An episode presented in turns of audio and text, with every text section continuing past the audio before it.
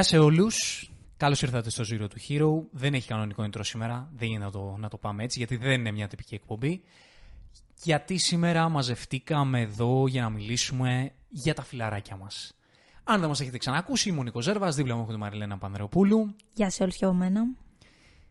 Και αυτή είναι μια εκπομπή που θα την κάναμε, φαντάζομαι, σε κάποια φάση. Κάποιο αφιέρωμα θα κάναμε στα φιλαράκια. Όμως η ζωή μας πρόλαβε και είπαμε έτσι εκτάκτος, ενώ δεν ήταν στο πρόγραμμα να βγάλουμε σήμερα εκπομπή, να μαζευτούμε και να μιλήσουμε από την καρδιά μας για τα φιλαράκια μας, να εκφράσουμε έτσι όλα αυτά τα συναισθήματα που έχουμε μαζεμένα ε, αυτές τις ημέρες. Δεν ξέρω πώς θα το πάμε, δεν ξέρω με, με τι ροή, αλλά θα ήθελα να σταθούμε περισσότερο στο τι μας αφήνουν τα φιλαράκια, στο τι... Ε, στο γιατί τα αγαπάμε, ποιες στιγμές αγαπήσαμε, γιατί αγαπάμε τους συγκεκριμένους ήρωες, τι μας έχουν προσφέρει, τι έχουν προσφέρει γενικά στον, στον Στη πολιτισμό τα, τα φιλαράκια και σε εκατομμύρια ανθρώπους σε όλο τον πλανήτη. Αλλά δεν μπορούμε να μην το πιάσουμε από την απώλεια του Μάθιου Πέρι, που αυτή μας έφερε εδώ σήμερα. Και, και ξέρεις τι αναρωτιόμουν αυτές τις μέρες. Έχει ξανατύχει να το αναρωτηθώ όταν χάνονται άνθρωποι που, που αγαπάμε πολύ.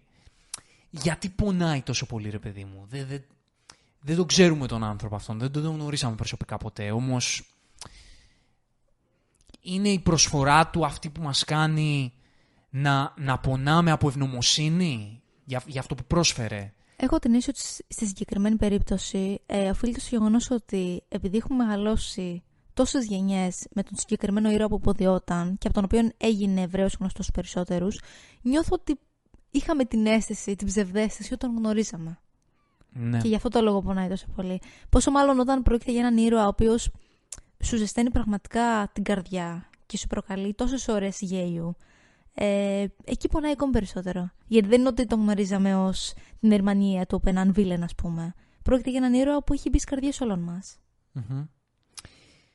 Κανονικά θα πρέπει να κλείσουμε με αυτό. Θα ήταν ένα καλό μήνυμα για να κλείσουμε, αλλά θα ήθελα να πω, επειδή το ακούω πολύ αυτές τις, τις ημέρες, ότι καταλαβαίνω πώς το αισθάνεται και πώς το βλέπει ο κόσμος, απλά δεν είναι σωστό να σκέφτεται κανείς ότι χάθηκε ο Τσάντλερ, πέθανε ο Τσάντλερ. Δεν, δεν πέθανε ο Τσάντλερ. Ο Τσάντλερ δεν θα πεθάνει ποτέ και αυτή είναι η μαγεία και η δύναμη της τέχνης. Ο Τσάντλερ θα είναι πάντα εκεί, όποτε τον χρειαζόμαστε, να τον βάζουμε στην πλατφόρμα που έχουμε και να κάνει αυτό που κάνει όλα αυτά τα χρόνια μαζί με, τη, με την παρέα του, να μας ζεσταίνουν την καρδιά, να μας φέρουν το συνέστημα αυτό για το οποίο είμαστε πολλοί από εμάς είμαστε τόσο συναισθηματικά δεμένοι με αυτή την ιστορία.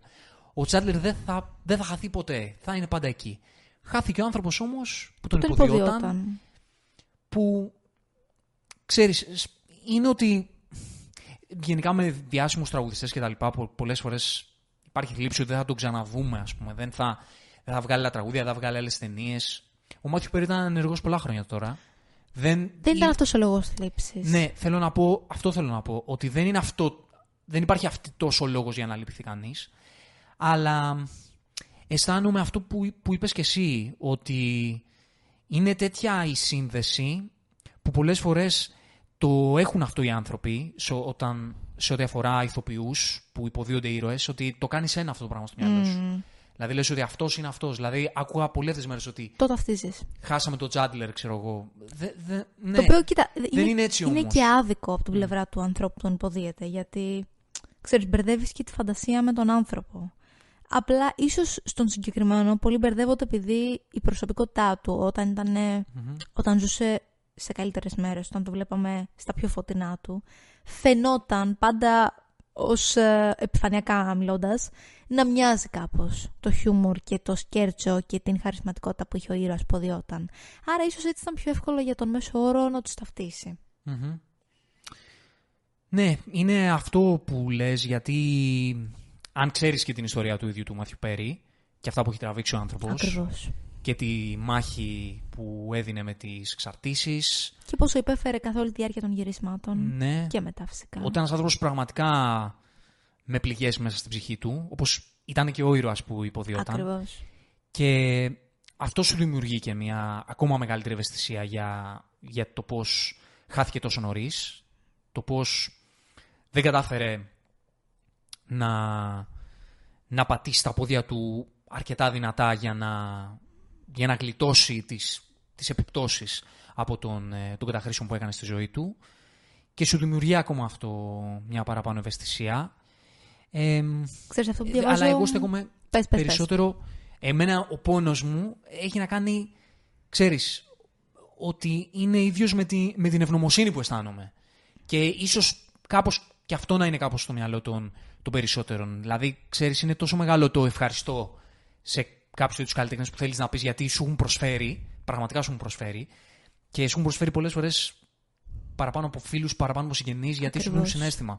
Και το να πάρεις συνέστημα σε αυτή τη ζωή δεν υπάρχει κάτι σπουδαιότερο. Είναι μπορεί, μπορεί το σπουδαιότερο πράγμα που μπορείς να πάρεις σε αυτή τη ζωή από έναν άλλο άνθρωπο. Ακριβώς. Συνέστημα.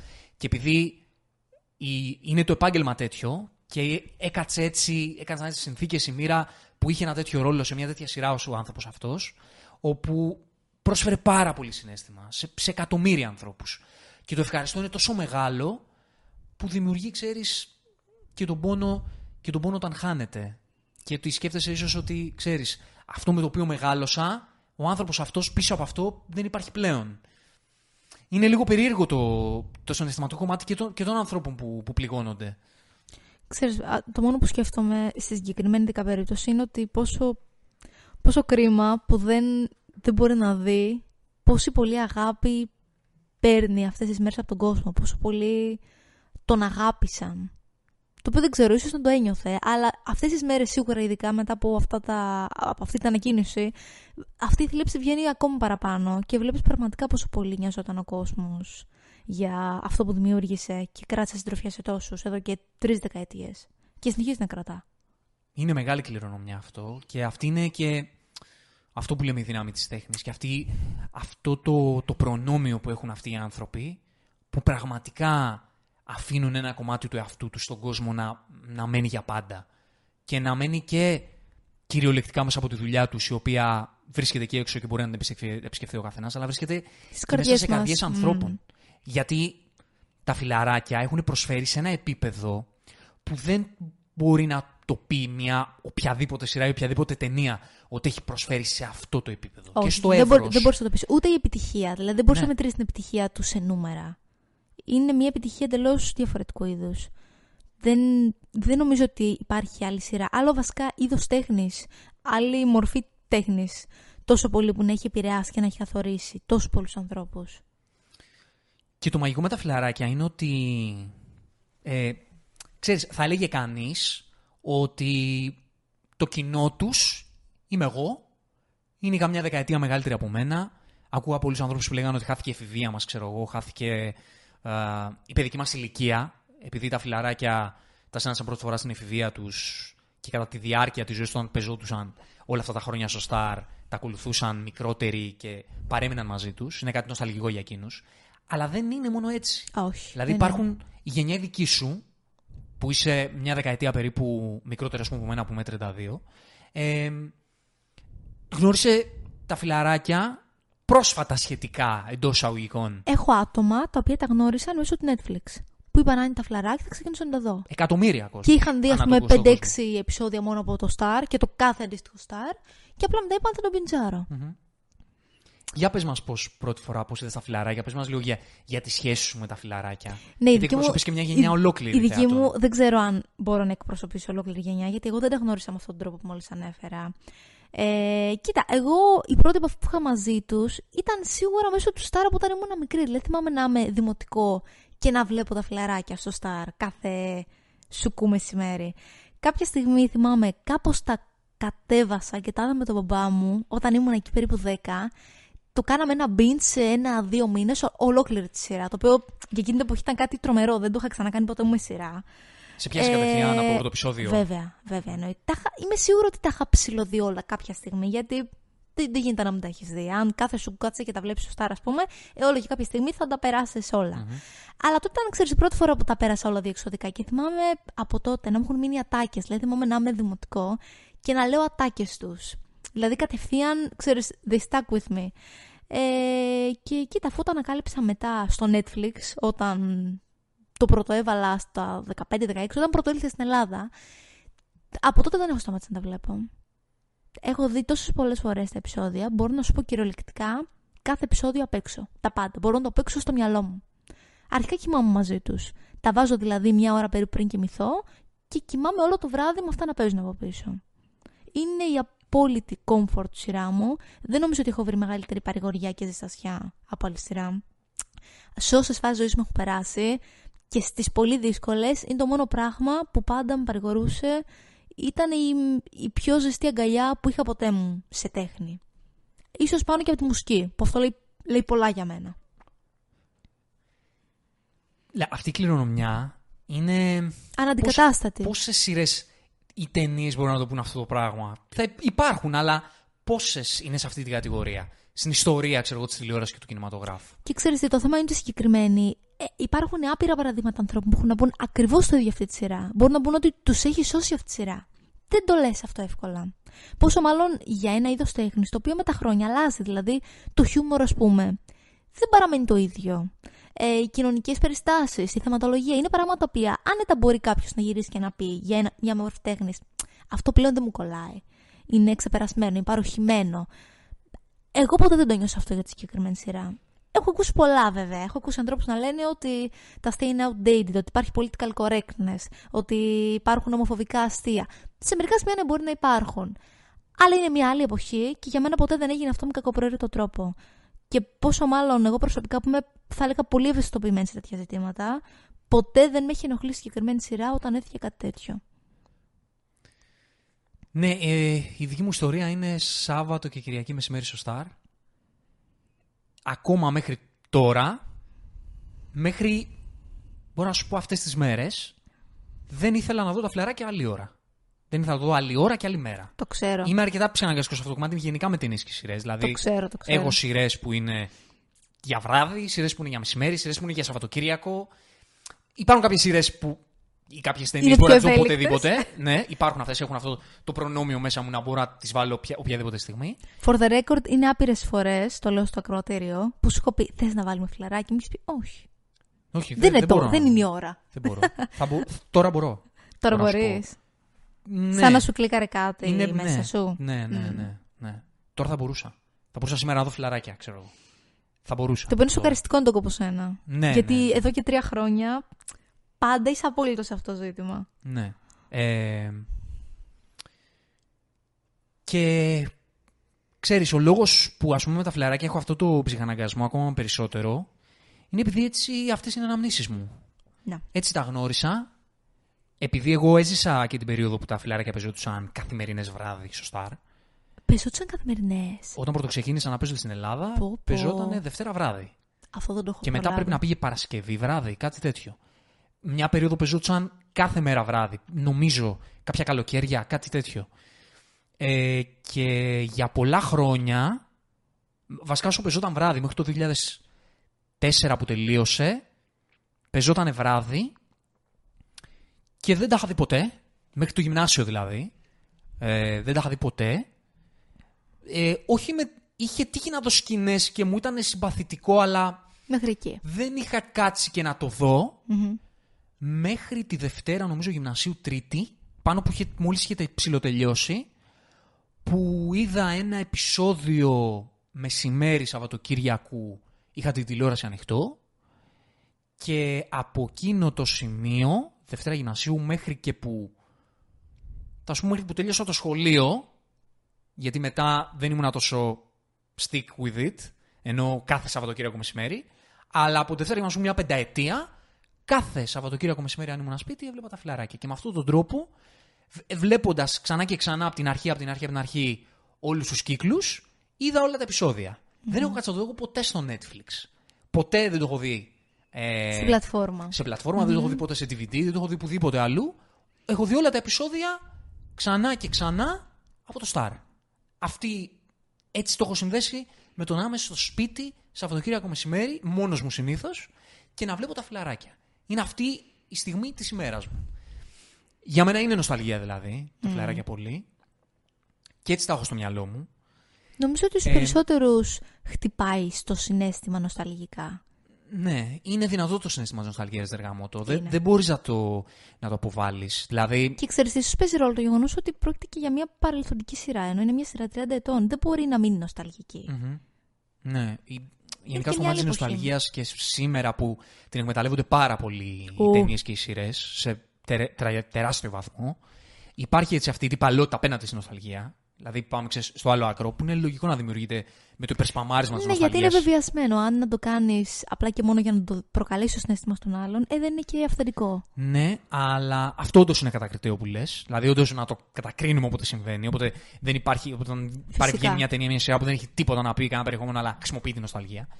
Αλλά στο κομμάτι της σύνδεσης με πράγματα, με πράγματα που δεν ξανά αναπαράγονται, όπως πούμε ε, που λέγανε να βγει καινούριο ψευδοφιλαράκι, το οποίο 100% θα ήταν ε, μόνο για την μπάζα και δεν θα ήταν κάτι περισσότερο. Το οποίο όντως θα μπορούσε κάποιος να το κατακρίνει. Αλλά το να βλέπεις και να ξαναβλέπεις πράγματα τα οποία σε μικρή ηλικία ή στην εφηβεία σου, σε μια ευαίσθητη περίοδο τους ενό ανθρώπους, σε έχουν αγγίξει τόσο πολύ, είναι κάτι που, που είναι ζωή. Ε, Δεν, είναι κομμάτι της, της ανθρωπότητας το να έχεις, της ανθρωπιάς το να έχεις αυτή τη σύνδεση με την παιδική σου ηλικία. Όχι να είσαι δέσμιος της, αλλά είναι κάτι το οποίο είναι φυσικό να συμβαίνει και πιστεύω ότι πρέπει να το κάνεις embrace όταν κάτι πραγματικά σου μιλάει στη, στην καρδιά σου. Βέβαια. Αλλά το θέμα είναι τώρα στο γιατί. Γιατί τόση αγάπη, γιατί, γιατί μας αρέσει τόσο πολύ, γιατί αγαπάμε αυτή τη σειρά τόσο πολύ. Και εγώ έχω να πω, και το λέω από προσωπική εμπειρία, ότι στο πώς λειτουργήσαν σε μένα, ας πούμε, ότι τα φιλαράκια αυτό που προβάλλουν στο, μεγα- στο πρώτο βαθμό, σαν θέμα, ας πούμε, της, ε, της σειράς, είναι αυτό που λέει πολύ εύκολα το, το τίτλος, είναι φιλία. Η οποία όμως φιλία είναι με έναν τρόπο που είναι ιδανικός, βέβαια το γράψιμο είναι πολύ καλό και βγαίνει πολύ φυσικά αυτό και βγαίνει μέσα από, από πολλές περι, περιστάσεις, ότι βγαίνει πραγματικά δέχεσαι ότι αυτό το πράγμα, το, το, το αντιλαμβάνεσαι, το νιώθεις, δεν στο κάνει με το ζόρι η σειρά, ότι είναι μια αληθινή φιλία. Και αυτό το πρότυπο της αληθινής φιλίας και της παρέας είναι που καταφέρνει να σου δημιουργήσει ένα σημείο το οποίο μπορείς να το υποδεχθείς, να, να, το, να το επισκεφθείς μάλλον, ένα σημείο που μπορείς να το επισκεφθείς και να νιώσεις και εσύ ένα κομμάτι της παρέας αυτής. Δεν μπορώ να φανταστώ πως οι άνθρωποι μοναχικοί σε αυτό τον κόσμο ένιωσαν κομμάτι, ένιωσαν το, το συνέστημα της παρέας και της συντροφικότητας μέσα από αυτή τη σειρά. Πόσοι μόνοι άνθρωποι. Εγώ που δεν ήμουν ποτέ στη ζωή μου, δεν έχω ζήσει να έχω μοναξιά, ενώ να... Δεν έχω ζήσει το να μην έχω κάποιον άνθρωπο να μιλήσω ή κάποιον άνθρωπο να, να βγω μαζί του. Πάλι αυτό το κομμάτι της τόσο αληθενής και τρυφερής φιλίας ήταν πάντα κάτι που το, το, το αισθανόμουν ως κάτι τόσο σπουδαίο που κάθε φορά που έβλεπα αυτή τη σειρά και ζούσα τις, Μαζί τις τους στις στιγμές, στιγμές. μαζί τους αυτές τις στιγμές, ένιωθα ότι πραγματικά βλέπω κάτι πολύτιμο.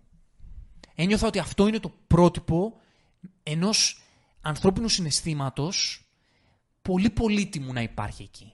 Και, το, και ο τρόπος με τον οποίο αυτή η σειρά αυτό το έκανε, στο πήρε και στο έδωσε, που δεν μπορεί ο καθένας να το αισθανθεί αυτό. Τι σημαίνει να έχω μια παρέα ανθρώπους που πραγματικά να με αγαπούν και να είναι πάντα εκεί για μένα.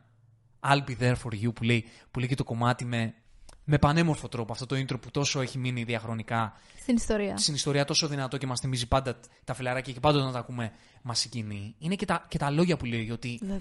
θα είμαι πάντα εκεί για σένα ό,τι και αν συμβεί επειδή θα είσαι και εσύ εκεί για μένα. Δεν υπάρχει κάτι σπουδαιότερο. Και επειδή αυτό δεν είναι σύνηθες στον κόσμο το δικό μας, Όχι, ο γιατί τρόπος με τον είναι οποίο- σπανιότατο. ο τρόπος με τον οποίο μπήκε σε ένα πλαίσιο, μπήκε σε ένα καναπέ, σε ένα σαλόνι, σε μια καφετέρια, από κάποιους ήρωες, οι οποίοι δημιούργησαν αυτό το πλαίσιο για να μπορείς να το επισκεφθείς όποτε θες και να είναι εκεί για σένα και αυτοί, όποτε και αν τους χρειαστείς, είναι κάτι που κάνει αυτή τη σειρά Πολύτιμη. μοναδική στα χρονικά. Πολύτιμη. Και κάνει την προσφορά της τόσο πολύτιμη και τόσο σπουδαία. Είναι, είναι πολλά πράγματα που έπαιξαν ρόλο στο γιατί αυτή η σειρά μπήκε τόσο πολλέ καρδιές μας. Αρχικά, έχεις παρατηρήσει πόσα πολλά θέματα θίγει με τα οποία μπορεί να ταυτιστεί τόσο πολλοί κόσμος.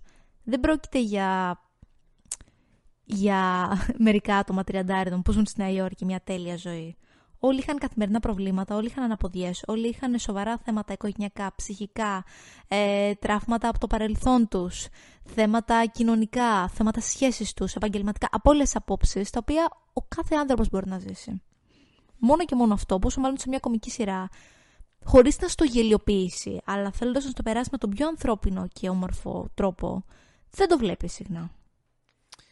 Και όλα αυτά έχουν δένουν στο πώς κύλησε αυτή η σειρά με το πώς κυλά και η ζωή ενός ανθρώπου. Γιατί μιλάμε για μια σειρά που ε, κράτησε μια δεκαετία, μια δεκαετία γεμάτη και ξεκίνησε να αφορά ανθρώπους στα mid-20s και κατέληξε να αφορά ανθρώπους στα mid-30s.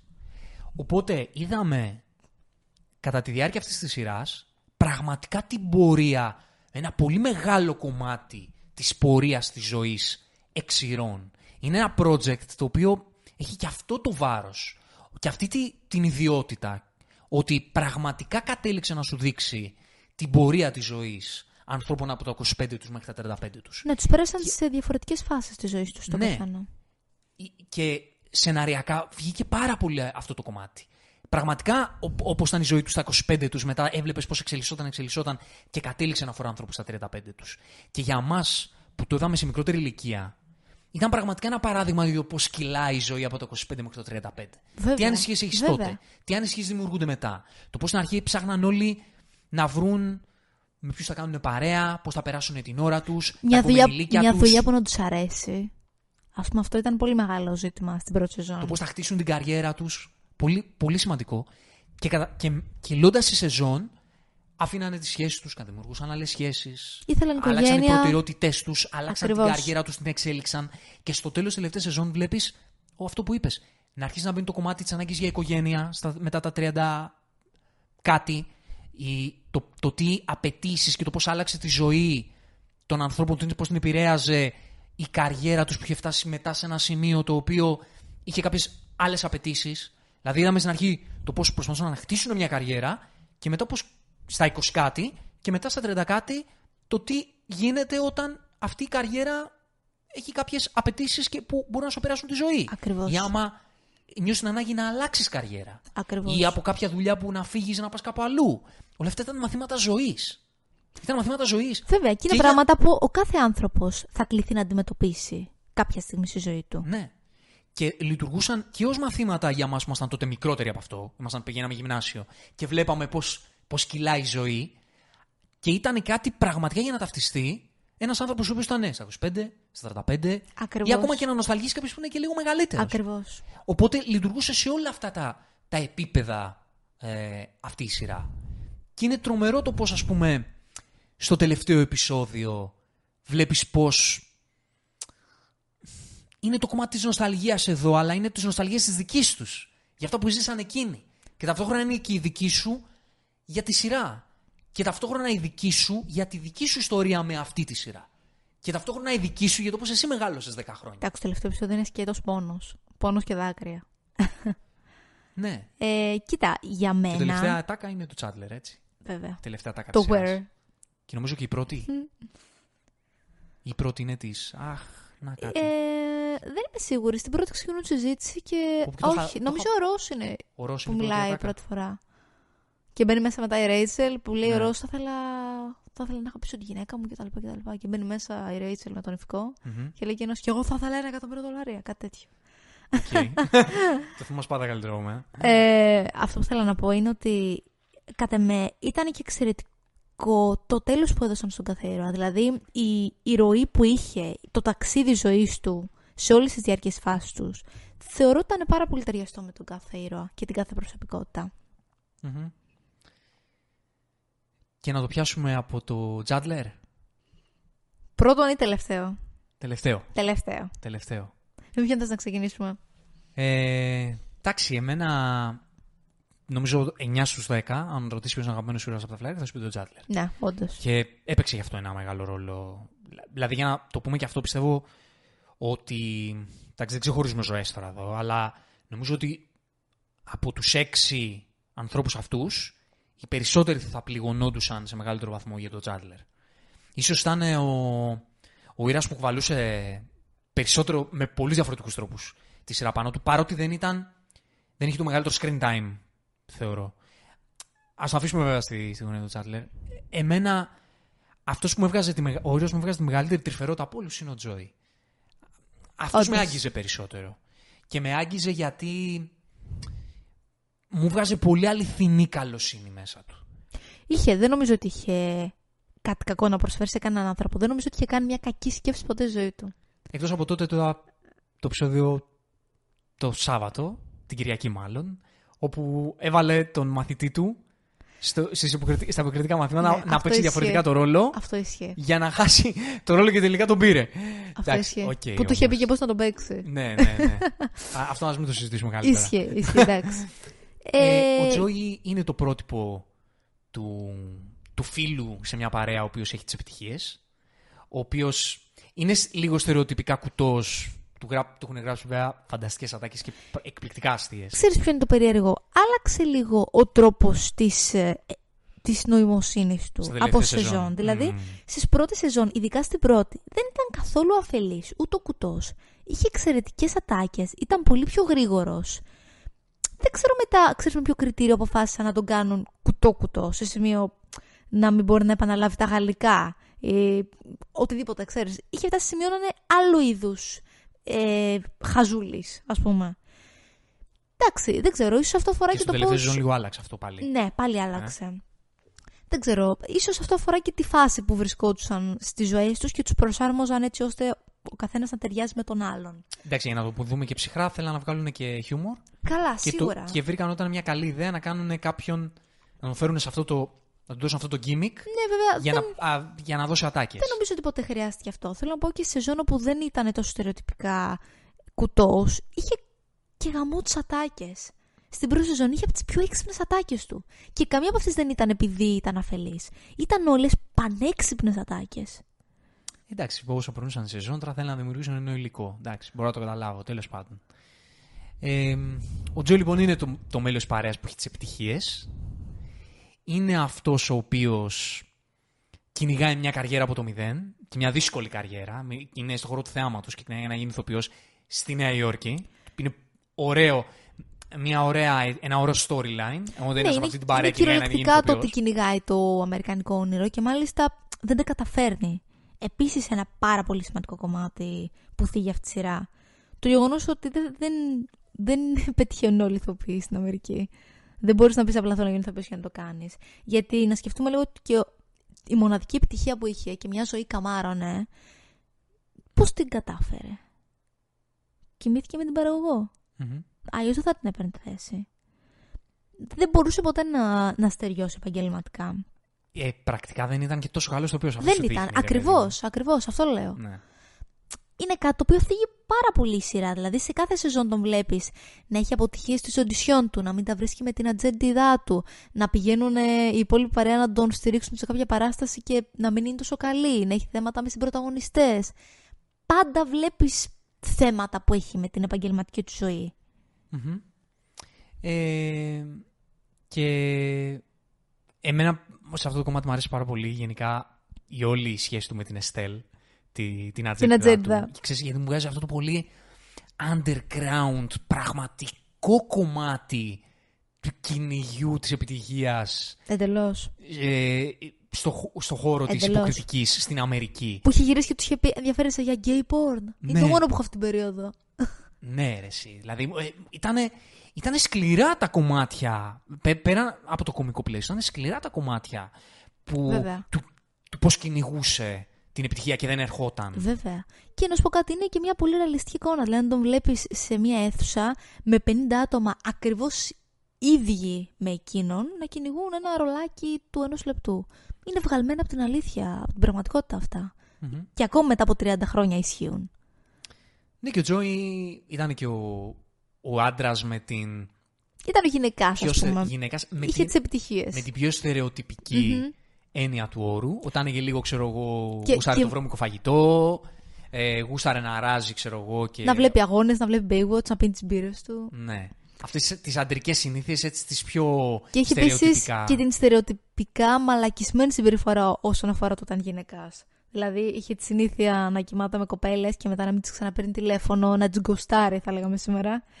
Ξέρεις, ήταν πράγματα τα οποία είναι πολύ στερεοτυπικές συμπεριφορές ενός douchebag. Χωρίς εκείνος να ήταν σε, όλ- σε όλες τις υπόλοιπες πλευρές ζωής του, αλλά αυτό το είχε έντονα. Δηλαδή μέχρι και την τελευταία σεζόν αυτό κράτησαν. Να πηγαίνει σε σπίτι κοπέλας και να λέει κάπου το έχω ξαναδεί αυτό το σπίτι και είχε κοιμηθεί με τη συγκάτοικο. Μμμ. Άρα αυτό δεν ήταν κάτι που έχασε ποτέ από την ταυτότητά του ως ήρωας. Ναι, αλλά ξέρεις, ήταν το. Αυτό που, που σου βγάζει ότι έχει αυτή την, την καλή καρδιά. Ναι. Τι- τι- τι- ότι πραγματικά είναι ο, ο τύπος που, θα είναι, που είναι δίπλα στους φίλους του. Ναι, και ξέρεις τι, δεν είχε και κόμπλεξ. Ας πούμε, πόσες φορές έκλαψε ή ήταν ευαίσθητος ή τους αγκάλιαζε, τους φιλούσε, ε, τους μιλούσε τρυφερά. Δεν είχε... ξε- ήταν πάρα πολύ γλυκός ήρωας. Μμμ. Πάμε σε, σε γυναίκα, θες να πάμε. Ε, Πάμε, Μόνικα. πάμε Μόνικα. Πάμε Μόνικα. Βασικά Πιάσουμε- πάμε Φίβη. Και μετά να πιάσουμε Δε- τα αδερφάκια. Ναι, ναι, που δεν είναι με το, με το Τζόι. Η Φίβη είναι το. Καταλαβαίνεις ότι έχεις δει ελληνικά φιλαράκια και Ναι. όχι πλατφόρμες όταν το ονομάζεις Φίβη και όχι Φίμπη. Φίβη. σωστά. Σωστά. Ε, η Φίβη λοιπόν Σωστός. είναι η weirdo που κι αυτή ξέρεις είναι, έχει ένα πολύ σκοτεινό παρελθόν. Πολύ σκοτεινό παρελθόν. Ο, βασικά για τον Τζόι να πούμε ότι αυτός επίσης εκπροσωπεί το Italian American, το πολύ οικογένεια. Είναι, είναι πραγματικά όλοι οι, ήρωε οι ήρωες είναι στερεότυπα κάποιου τύπου, Ναι, τα οποία κάποιου τύπου ανθρώπου. και όλοι έχουν κάτι να πούν για το παρελθόν τους. Ας πούμε, ο Τζόι προέρχεται από ένα περιβάλλον όπου Πατριαρχικό. ο, πα... ακρι- ο πατέρας του κεράτωνε τη μητέρα του, η μητέρα του το ήξερε, ε, συγκατοικούσαν κάποια περίοδο με την κομμένα, δηλαδή είναι πράγματα που τα περνάς στην πλάκα στη σειρά, αλλά δεν είναι ευ- εύκολα πράγματα αυτά να τα ζήσει Έχει μαύρο κάποιος χιούμορ η έτσι. σειρά πολύ. Έχει, και δεν το περνάει σαν μαύρο Ναι. χιούμορ. Αυτό είναι τρομερό. Δηλαδή δεν είναι dark να ακούς μια τάκα και να λες Wow, τι υπόθηκε μόλις. Στο περνάει με έναν πολύ περίεργο wholesome τρόπο. Όπου έβλεπες την, τη μίστρες και λέγες τρομερή κοπέλα, ξέρω εγώ, χιούμορ. που ήταν ε, κομμότρια σκιών για το πώς θα πεθάνουν, τι πόζα θα πάρουν. άσε, άσε, ό,τι πιο random. Ε, ναι, η Φίμπη έχει μάλλον το πιο σκοτεινό παρελθόν. Η Φίβη έχει πολύ σκοτεινό παρελθόν. Μπαίνει στους δρόμους, ε, η μητέρα της ε, Αυτοκτόνησε. αυτοκτόνησε. Και ξέρεις, άφησε πολύ να εννοηθεί και ότι δεν γνωρίζουμε πολλά για εκείνη. Δηλαδή, πετούσε σε περίοδου. την περίοδο που ζούσα στην Τσεχία, ας πούμε, την περίοδο που ζούσα στην Πράγα. Ξέρεις, σου αφήνει γενικότερα να εννοηθεί το ότι έχει, έχει ζήσει ζωές πολλές εκτός από τη φάση που ξέρουμε, αυτό το 2030s. Ε, Είναι ήταν- το ανυπόταχτο πνεύμα. Είναι η, η καλλιτέχνης. Και αυτό είναι πολύ, πολύ τρυφερό με τη Φίβη. Ότι δεν είναι καλή, ας πούμε, στο τραγούδι. Όμως Δεν σταμάτησε ποτέ να τραγουδάει. δεν την ένοιαζε και ακριβώς. Όχι. Δεν την Όχι. ένοιαζε και ακριβώς. Ήθελε να το κάνει. Ακριβώς. Και αυτό βγάζει μια πραγματική αγάπη για την τέχνη αυτό το πράγμα. Ότι εγώ το κάνω γιατί θέλω να το κάνω. Και, και η Φίμπη δεν ψάχνονταν ε, να γίνει διάσημη, ας πούμε. Δεν, δεν Όχι, κυνηγούσε όχι, όχι, όχι, την όχι. επιτυχία ακριβώς. Ήθελε να είναι, ας πούμε, καλή εντός εισαγωγικών, αλλά δεν κυνηγάγε την επιτυχία. Δεν, Όχι, λέγεται δεν θέλει τη τραγουδίστρια. δόξα. Δεν θέλει τη δόξα. Δεν για ήθελε τη κανένα δόξα. λόγο. Η Φίμπη ήθελε να, να το κάνει επειδή το αγαπούσε. Και ήταν γενικά καλλιτεχνικό πνεύμα. Ναι. Δηλαδή ήταν ένας άνθρωπος που θυμάμαι έφτιαχνε παπούτσια σε μια σεζόν. Σε άλλη είχε πάρει τα τύμπανα ή να ήταν έγκυος. Προς το τέλος έφτιαχνε αυτά τα κάδρα τα τρομακτικά που ήθελε να διώξει η, η Ρέιτσελ και η Μόνικα η μία στην άλλη. Ήταν γενικότερα ένα πολύ καλλιτεχνικό πνεύμα και μια πολύ, πολύ ελεύθερη ύπαρξη. Μμμ. Δηλαδή, Ζούσε με τα ποντίκια, ε, ζούσε μετά με τη γιαγιά της. Ε, Οικολόγος, μιλ- μιλούσε σκληροπυρηνική, οικολόγος πολύ και, vegan, και σε εποχή που δεν vegetarian vegetarian. σε εποχή που ξέρεις δεν ήταν ιδιαίτερα διαδεδομένα ούτε trendy ε, αυτά, τα, αυτά τα concepts ε, είναι πάρα πολύ ιδιαίτερη Είναι πολύ η ηρωίδα του τώρα η Φίμπη. είναι, είναι δηλαδή είναι όντως. μια ηρωίδα που θα μπορούσε να τη γράψει κάποιος τώρα. Δεν θα την παρουσίαζε βέβαια με τον ίδιο ακριβώς τρόπο με τον ίδιο τρόπο. Γιατί τότε όλα αυτά μπαίνανε στο πλαίσιο του περίεργου. Ναι. Όλα τα αυτά τα έχω γιατί είμαι περίεργος. Και γι' αυτό Υπάρχουν αυτά και, τα στερεοτυπικά. και, γι αυτό ρε και παιδί μου, θεωρώ οκ. ότι υπάρχουν ατάκες όπου τότε, ας πούμε, για... δεν μπο- μπορεί να μην θεωρούνταν πετυχημένες στη Φίμπη. Το Ναι. βλέπω δηλαδή αυτό. Που ας πούμε δεν έπαιρναν και πολύ χειροκρότημα από το κοινό στη σειρά. Που τώρα μπορεί να ήταν πολύ πιο πετυχημένες. Ξέρεις τι συμβαίνει τώρα, μωρέ, άμα κάτσεις και λίγο και το σκεφτείς, ότι μια χαρακτήρα σαν τη Φίμπη, ξέρεις τι θα ήταν τώρα, πρωταγωνίστρια, θα ήταν η, Ξεκάθαρα. η σωστή δίκαια αρχηγός σε όλα, ξέρεις, θα προσπαθούσε η σειρά να μας πει ότι αυ- έτσι πρέπει να Έτσι είσαι. είναι το πρότυπο. Αυτό είναι το πρότυπο, πρέπει να είσαι έτσι. Ακριβώς. Ξέρεις, οκ, δεν, συ- δεν λέω ότι και τότε που το κάνανε λίγο περιπαικτικά κατά κάποιο τρόπο θα μπορούσε να πει ο, ο κανείς ότι και αυτό είναι... Υπήρχαν ίσως κάποια... κάπου ξέφευγε λίγο αυτό. Όμως παρόλα αυτά, πα- παρότι άμα το βάλεις στο χαρτί πάνω μπορείς να πεις ότι οκ, με το στερεοτυπισμό λίγο τότε ήταν και εποχή τέτοια φυσικά, λίγο το παρακάνανε, αλλά γινόταν στο τέλος τρυφερά αυτό. Θέλω να πω δηλαδή ότι προτιμώ αυτό που γινόταν τότε, πώς διαχειρίστηκαν τότε τη Φίμπη, παρά το πώς θα τη διαχειρίζονταν τώρα. Συμφωνώ Μια τέτοια- απόλυτα. Μια τέτοια Ναι, γιατί χαρακτήρα. αν το έκαναν τώρα θα ήταν εντελώς επιτηδευμένα και θα ήταν και υποκριτικό. Τότε δεν ήταν καθόλου. Ήτανε, ήτανε πολύ αυθεντικά γραμμένοι. Ναι, ότι αυτό το weirdo που τότε ας πούμε μπορεί να φ- έμοιαζε κάπως περιπαικτικό ήταν έβγαζε αυτό που λέμε ότι μια, μια ελευθερία, μια ελευθερία σκέψης και, και, και τρόπου ζωής. Και μια αυθεντικότητα πάνω απ' όλα. Ναι. Γιατί ξέρεις τότε ήταν έβγαινε στη Φίμπη ότι εγώ είμαι έτσι Αν με θες. και δεν με νοιάζει. Ακριβώς. Τώρα θα σου έλεγε ότι είναι έτσι και πρέπει να είναι έτσι. Ναι, ναι, έχεις δίκιο. Και Κατάλαβες. πρέπει να σε νοιάζει. Ναι, κατάλαβε ποιο είναι, ποιο είναι το πρόβλημα μας με τις μέρες μας. Δηλαδή, Όντως, μπορεί να γυρίσουμε όντως. να πούμε Αυτό τότε, είναι για θέμα το γενιάς. 2002 και να συμφωνήσουμε στα, στα στερεοτυπικά γραψίματα που υπήρχαν. Αλλά και τώρα ε, το έχουμε πάει αλλού. Οπότε ε, εγώ και από τη Φίμπη έπαιρνα πάρα πολύ τρυφερότητα στον τρόπο, στον λόγο που είναι έτσι. Πιστεύω ότι πάρα πολλοί άνθρωποι ταυτίστηκαν τότε με τη, με τη Φίμπη και με αυτή τη, τη- την ελευθερία της. Και είναι και μάθημα ζωής έτσι. Ναι. Δηλαδή, σε πόσα επεισόδια διαφορετικά ε, περνούσε αυτό ακριβώς το μήνυμα; Το τι σε νοιάζει τι θα πούν οι άλλοι, τι σε νοιάζει τι θα δουν, να είσαι ο εαυτός σου, ε, να μην απολογείσαι για κανέναν, να μην αλλάζεις για κανέναν. Ήταν μηνύματα τα οποία ήταν από τους βασικούς ήρωες όπου το πρέσβευε. Είναι λίγο θηλυκό Τζόι. Θα μπορούσε να την πει θηλυκό Τζόι. Με, με πολύ διαφορετικό τρόπο. Αλλά που, Ναι. ότι είναι πιο ανεξάρτητη. Εντάξει, ο Τζόι ήταν ανεξάρτητος. Δεν ξέρω, δεν θα τον έλεγα ανεξάρτητο. Όχι, δεν δεν νομίζω ήταν ότι λίγο. μπορείς να τον πεις ανεξάρτητο. Για την ακρίβεια είναι ίσως το αντίθετο. Δηλαδή, Ναι, βασικά. Ναι. νιώθω ότι μέχρι τα γεράματά τους ο Τσάντλερ και η Μόνικα θα είχαν έγνοια το Τζόι. ναι, το είχαν πει κιόλας. Το είχαν πει. Θα έχουμε το σπίτι έτσι, έτσι, έτσι, σαν ένας σκύλος. ε, κοίτα, υπήρχαν, δεν ξέρω αν το έχεις ακούσει, υπήρχαν και φήμες ότι οι, οι σεναριογράφοι τους ήθελαν να καταλήξουν μαζί, τον Τζόι και τη Φίμπη, Ναι. έτσι ώστε να δέσουν όλοι.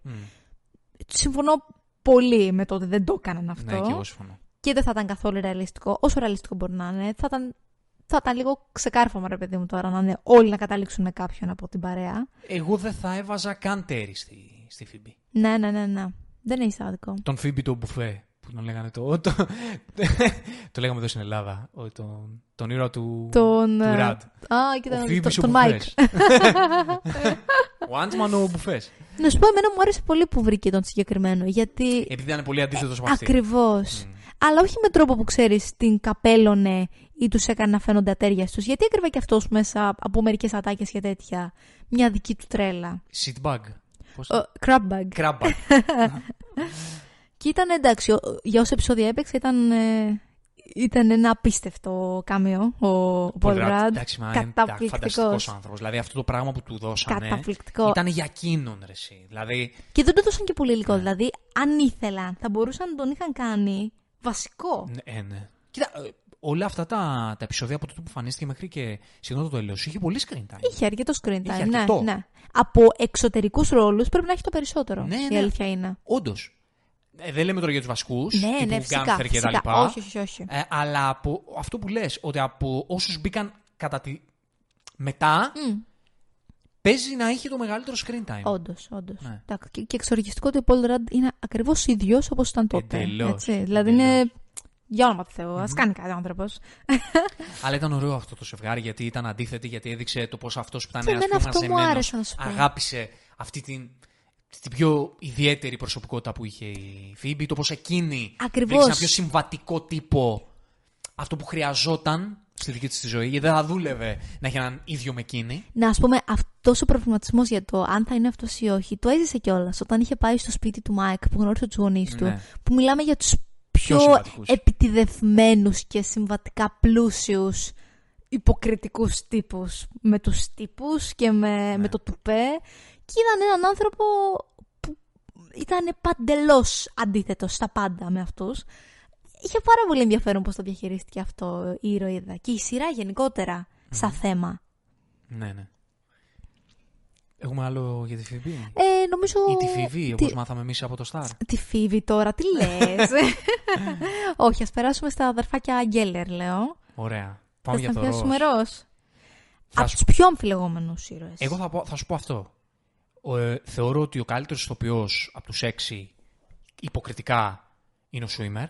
Δε, δε, δεν το Συμφωνώ συζητώ απόλυτα. δηλαδή. Συμφωνώ δεν το συζητώ. απόλυτα. Και στην πορεία δηλαδή της καριέρας τους, ό,τι έχω δει Μμ, από τον όντως. Σουίμερ είναι υποκριτικά φανταστικό. Συμφωνώ. Δεν συγκρίνεται δηλαδή. Αν εξαιρέσεις τον Πέρι, ο οποίος ήταν, είχε μια ε, τρομερή χαρισματικότητα κομική, αλλά δεν ξέρω, δεν τον έχω δει κιόλας σε κάτι λίγο Δυστυχώς, πιο διαφορετικό. Δεν δυστυχώς ξέρω, ούτε εγώ. δεν ξέρω κιόλας αν Αν είχε πόσα κάνει. έχει Μμ. κάνει. Ε, σαν ηθοποιός, πολύπλευρος, είναι ο Σουίμερ. Δεν το συζητώ. Θεωρώ δηλαδή ότι έχει... θα το άξιζε πολύ μεγαλύτερη καριέρα από αυτή που έχει Βέβαια, κάνει. Ο άνθρωπος είναι βέβαια. καταπληκτικός ηθοποιός. Και πολυδιάστατη καριέρα έτσι, γιατί θα μπορούσε να κάνει ο- ό,τι ήθελε. Ναι, ναι, ναι. Και Αλλά και σαν Ρώσ ήταν πολύ, πολύ, πολύ, πολύ, πολύπλευρη η ερμηνεία του. ξέρεις τι, ε, θα σου πω αυτό, ότι το ότι κατάφερε ε, να κάνει αυτόν τον ήρωα Αγαπητό. Αγαπητός δεν ξέρω άμα είναι. Δεν ξέρω αν, Ναι. αν έγινε ποτέ αγαπητός. Το, το, ότι κατάφερε να μην γίνει μισθός, Μμ. Εντάξει, το σε θες- κάποιους θα έγινε. το Είμαι θες σίγουρος σωστά. ότι σε κάποιους θα έγινε. Ότι κατάφερε να μην γύρει την πλάστιγκα, να μην λένε ρε παιδί μου όλοι έχουμε μια σειρά που όλους αγαπάμε και είναι Και και, είναι ένας αυτός, μαλάκας. Ναι, ναι, ναι. ο οποίος ο Ρος μπορεί να ήταν και ο χαρακτήρας με το μεγαλύτερο screen time από όλους. Δεν είναι απίθανο. Ίσως. Ξέρεις τι, Οριακά, αλλά μαζί, με ίσως τη, και να ήταν. μαζί με τη Μόνικα ίσως. Γιατί ήταν συνδετική κρίκη, γι' αυτό.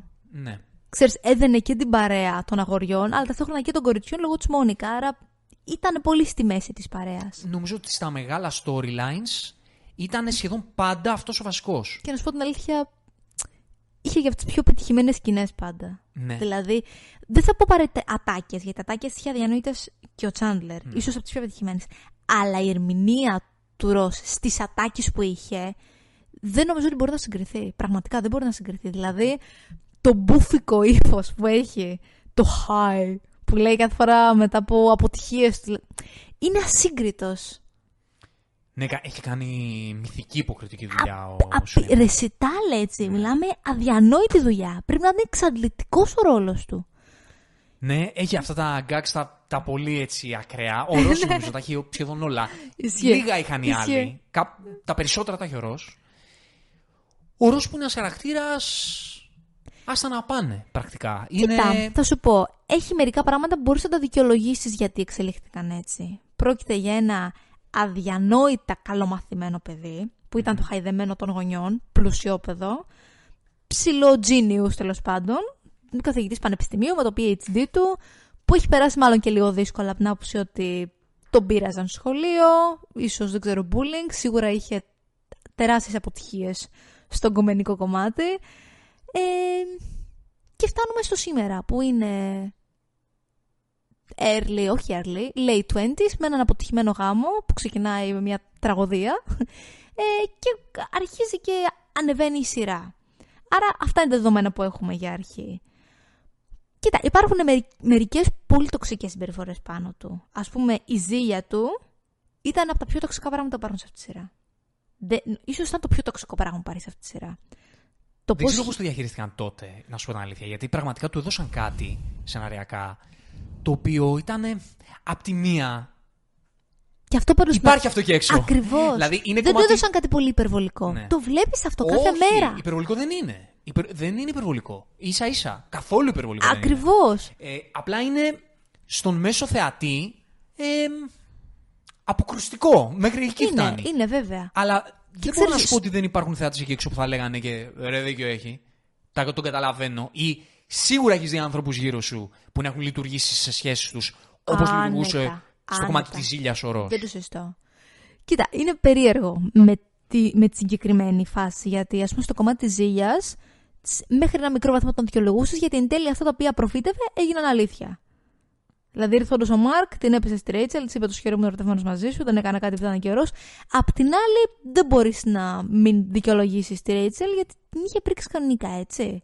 Μέχρι και όταν είχαν τα σοβαρά προβλήματα, το μόνο πράγμα που σκέφτονταν αυτός, ναι, μήπως είναι εκείνος.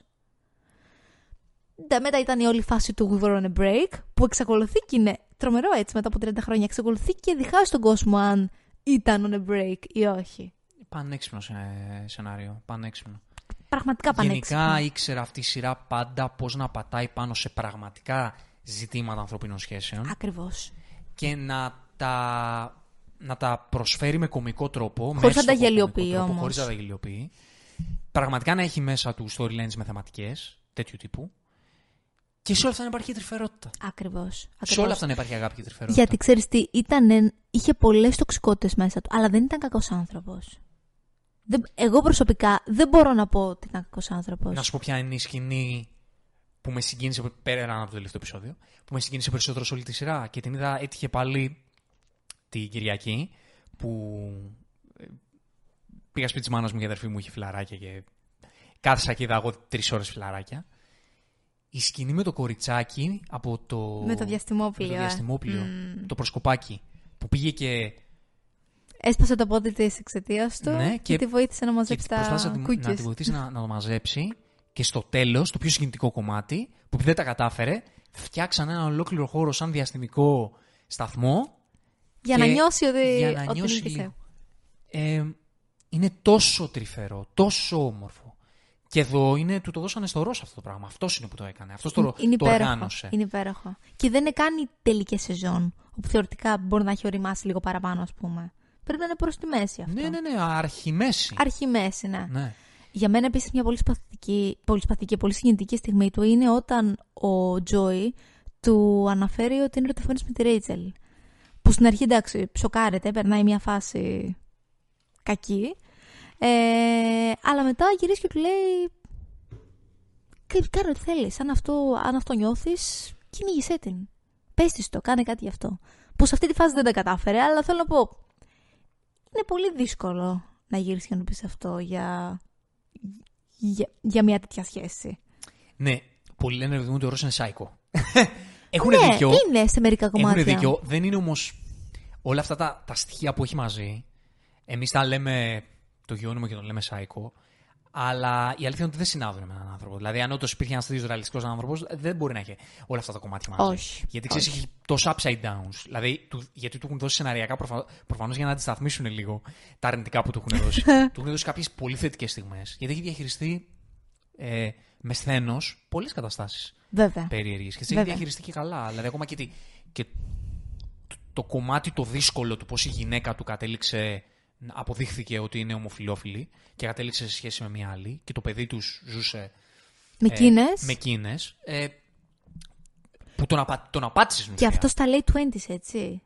Ήταν μικρότερος από ό,τι εσύ τώρα. Είναι ένα αδιανόητο πράγμα να το διαχειριστείς όταν είσαι 27-28. Είναι πολύ δύσκολο και όντως δυσκολεύτηκε Βέβαια. και εκείνος να το διαχειριστεί. Βέβαια, αλλά, όπως είναι λογικό. αλλά πραγματικά όμως το ξεπέρασε και κατάλαβε ότι πρέπει να το, να το ξεπεράσει και πρέπει να σκεφτεί την ευτυχία και της γυναίκας αυτής που, οκ, έτσι ήρθαν οι συνθήκες. Ε, Και του παιδιού του. και του παιδιού του. ο- Και κατάφερε και έδειξε σθένος. Του το δίνεις αυτό. Του δίνεις με τη σχέση του, του Τζόι και την αγάπη του για τη, για τη Ρέιτσελ. Του το δίνεις και αυτό. Βέβαια. Ε, υπάρχουν κομμάτια που. Η του σχέση του με δίνει- τη Μόνικα. Ε; Η σχέση του με τη Μόνικα Ναι. που και αυτή πέρασε από πάρα πολλά στάδια. Αγάπης και μίσου. Μμμ. Γενικότερα, επίσης για πολλές καταστάσεις ήταν ο λογικό, αν το θυμάσαι. Ήταν δηλαδή ο διαιτητής για πάρα πολλά γεγονότα. Ναι. Και ήταν ξέρεις, αυτός ο λίγο πιο εκλεπτισμένος, λίγο πιο Ήταν, οικονομικά ήταν. ευκατάστατος. Ποριακά είχε αυτό- τον κορόιδευαν για το τους δήθεν. τύπους του και τη γραμματική του. Ναι. Το δίθεν, μίλαγε για δεινόσαυρου συνέχεια, μίλαγε για επιστήμη, ξέρω εγώ κτλ. Ε, φλέξαρε το, το Έτσι. κοινωνικό του στάτους. Έτσι. Και είναι και αυτό ένα κομμάτι ενδιαφέρον για να δεις στη Νέα Υόρκη των Βέβαια. ε, Zeros 90s ο τύπος ο οποίος ξέρεις είναι ο πιο επιστήμον, πιο μορφωμένος και το πώς διαχειρίζεται και αυτός τη, τη ζωή του και το κοινωνικό του Ακριβώς. στάτους και, και όλα αυτά τα κομμάτια. Και τις σχέσεις του με, με τον τρόπο που τη, που τη διαχειρίζεται. Ήταν πολύ ενδιαφέρον ας πούμε η σχέση που είχε με την, με τη συνάδελφό του η οποία μετά ε, γούσταρε το Τζόι Ε, Ναι, κάπως δεν, έτσι. πριν καν ε, τα φτιάξει μαζί της. Αφού τη γνώρισε, αυτή πρώτα πέρασε στον Τζόι, ενώ εκείνη μέχρι τότε είχε πάει μόνο με νομπελίστες και απίστευτα επιτυχημένου επιστήμονες και μετά γύρισε στον Ρος. Μμμ. Αλλά και αυτόν μετά πάλι τον παράτησε για τον πρώην της που ήταν νομπελίστας. Ναι, ναι. Ε, εντάξει, και φυσικά ένα από τα στοιχεία που χαρακτηρίζουν πιο πολύ από όλα το Ρος είναι η σχέση του με τη Ρέιτσελ. Ναι. Που είναι από τις πιο on and off σχέσεις που έχουν υπάρξει ποτέ στην τηλεόραση, νομίζω, έτσι. Εντάξει, ήταν πραγματικά πολύ συγκινητικό το πώς τα φτιάξανε.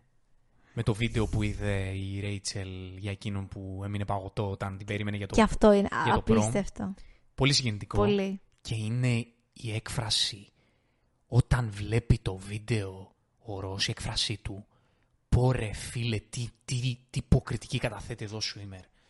Πώς μπορούσε να, να πηδήξει από το σχιζοφρενικό έξτρα, υπ- υπερπαίξιμο, ε, στον πολύ αγαθό συναισθηματισμό.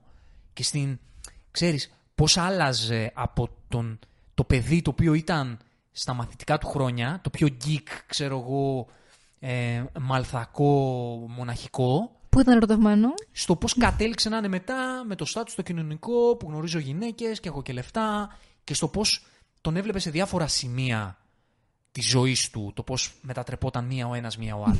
Και το έκανε εκπληκτικά. αυτό έκανε σου είμαι. εκπληκτικά, πραγματικά. Εκπληκτικά. Και παρεπτόντως, παρόλο που θεωρητικά θεωρούνταν από τους πιο αποτυχημένους, ας πούμε ότι είχε από τι περισσότερες γκόμενες σειρά. Και ήταν και οι περισσότερες κούκλες. Ναι, το οποίο δείχνει και λίγο ότι ήταν λίγο το στάτους του. Ακριβώς. λίγο, Δηλαδή μια χαρά λίγο το παλίτσα θράσος του. έπαιζε. Ναι, ναι, λίγο το θράσος του που Ακριβώς. βοηθούσε. Είναι και αυτά μαθήματα. Βέβαια. Είναι βέβαια, και αυτά δεν το μαθήματα. συζητώ. Ναι, ναι, ναι. Ε, αυτό σήμερα να το δείτε στο ε, American... Oh, Στη σειρά με την ε, ε, δικαστική. Το OJ. α, σειρά. Το ε, The People Against O.J. Simpson. Μμ.